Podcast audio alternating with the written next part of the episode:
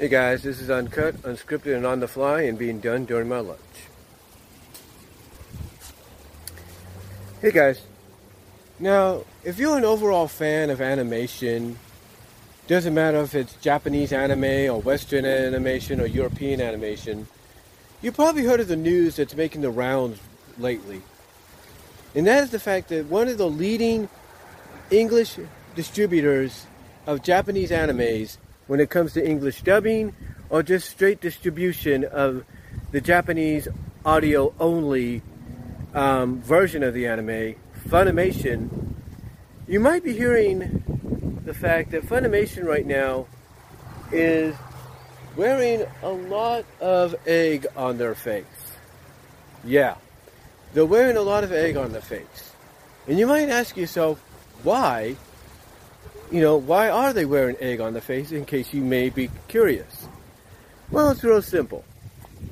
Like I said, if you are a fan of animation of all kinds, anime, Japanese anime included, then you've obviously heard of the fact that Funimation thought they were doing the right thing when they were bringing over the Japanese anime based on the Japanese manga Interspecies Reviewers.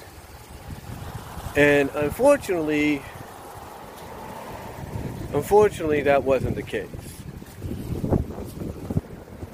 And what I mean by unfortunately is because of the fact that, well, they didn't know that the anime they were bringing, over, bringing over was basically a soft core hentai. Yeah.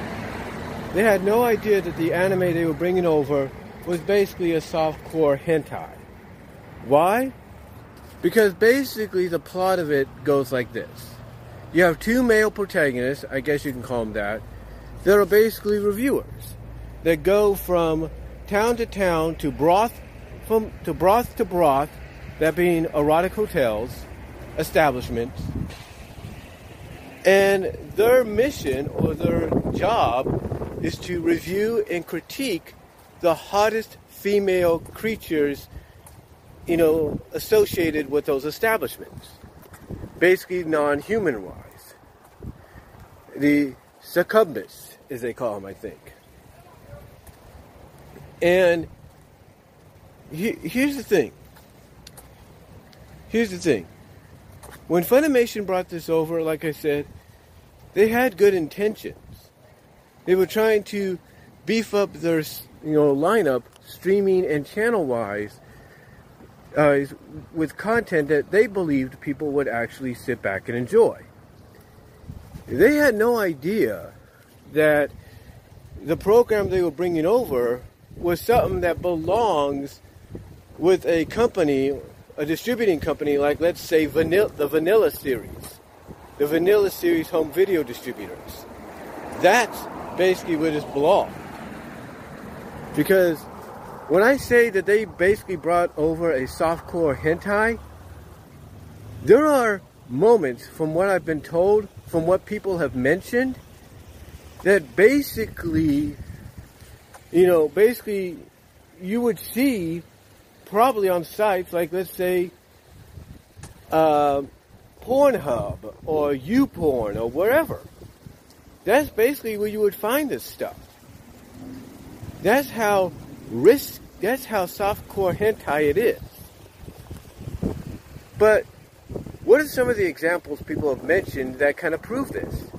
How about the fact that some people have mentioned that a lot of what happens here, a lot of these succubus, as they are referred to, and sorry if I mispronounce the name, some of them are actually out of an adult fan fiction or mature fan fiction that you find at places like DeviantArt or fanfiction.net or adultfanfiction.com or fur affiliate or sofurry.com and places like that. Yeah, basically, that's the kind of content, for example, that you kind of see here. For example, one person brought up the plot, the synopsis, and moments in one episode where the two male protagonists go to this one broth and there's always a theme with this broth from what we from what people have mentioned And the theme with this broth, this erotic hotel establishment, whatever you want to call it, is gender transformation.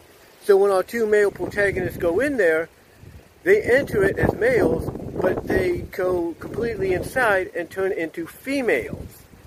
They basically become female versions of themselves, and then basically the succumbus that work in that establishment take them one by one and give them a good F slash F LGBTQ time, and I say that with all due respect. Yeah, that's basically what happens. So you can imagine how Funimation must feel as a company, as a as a company as a whole, I should say, when they realize, oops, this anime that we brought over and we were simulcasting on our service in our channels and across the board, it's not the kind. It is an anime, but it's not the kind of anime that we should be, you know, showcasing. I mean, basically, I think, what was it? Uh, Clownfish TV and Malunimus both said the same thing, that Funimation acknowledged, and a lot of media outlets that cover, so cover companies like Funimation and anime basically acknowledged that Funimation found interspecies reviews too spicy for the liking, or basically too spicy for what is in accordance of what they showcase. So, yeah, Funimation really has a lot of egg on their face that they need to wipe off. Now, apparently, by the third or fourth episode, they did pull it because they realized, or somebody there realized, oh, wait a minute. This is not a regular anime or adult anime. This is pretty much a softcore hentai. So they had to pull it. And guess what? Yes, Funimation has to live with the fact that the reputation they once had as being one of the best English, one of the best, most recognized English distributors and dubbers of Japanese anime out there is kind of been tarnished a little bit or now brought into question. They could at least relax realizing they're not alone. Because apparently, all the other anime services out there, channels as well, also realized the mistake they were making, including TV Tokyo, that was, from what I understand, broadcasting this anime in the middle of the afternoon after doing after school hours. So yeah, they pretty much realized the mistake they made and they pulled it as well basically the basically the word going around is this anime is being banned from being seen on television or being seen anywhere.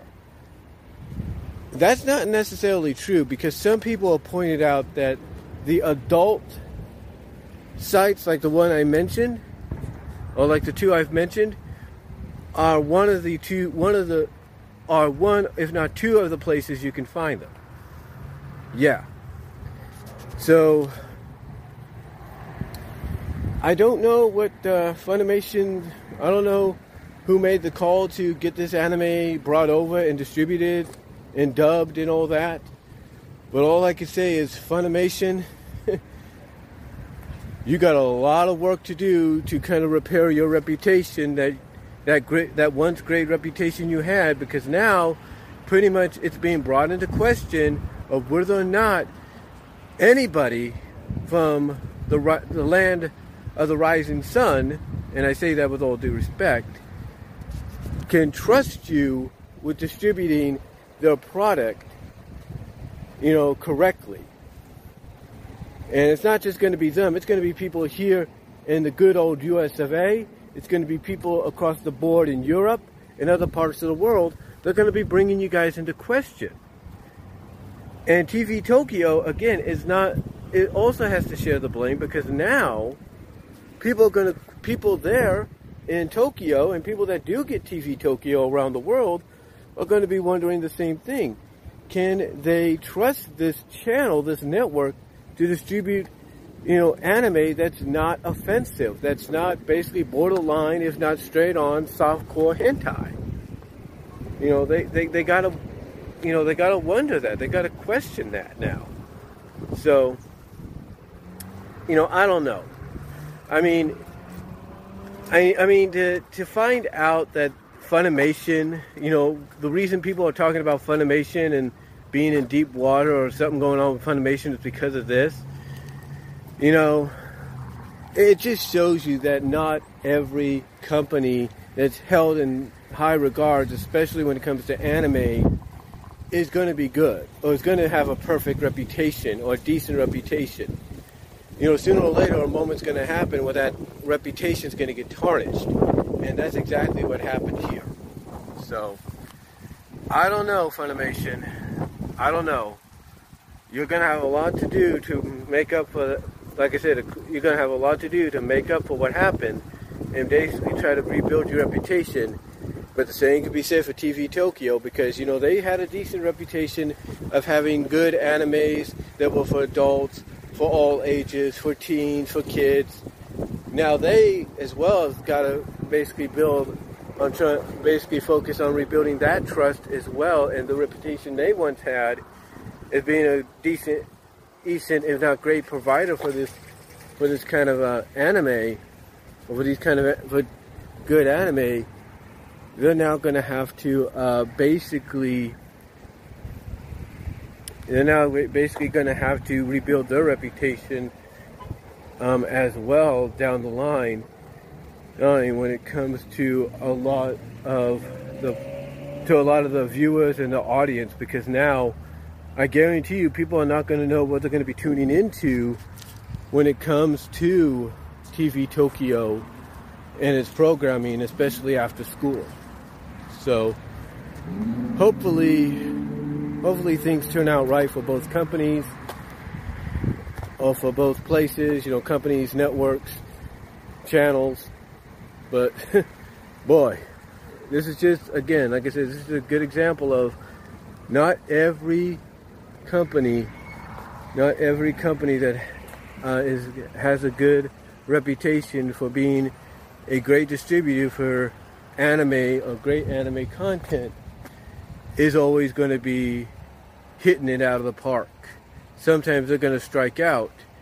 And for both Funimation and TV Tokyo, for right now, just like Mighty Casey at the bat, they've struck out. And it's going to take a lot for them to rebuild their reputation on both fronts with the audience. And not just the reputation, but the trust, in my opinion. So, that's all I'm going to say, guys. Uh, I got to get back into work, but let me know what you all think about this situation. What are your thoughts when you first heard about the news, about what Funimation did, and what TV Tokyo did simultaneously when it came to this show? What were your thoughts when you first heard about it? Let me know down below. Comment if you like.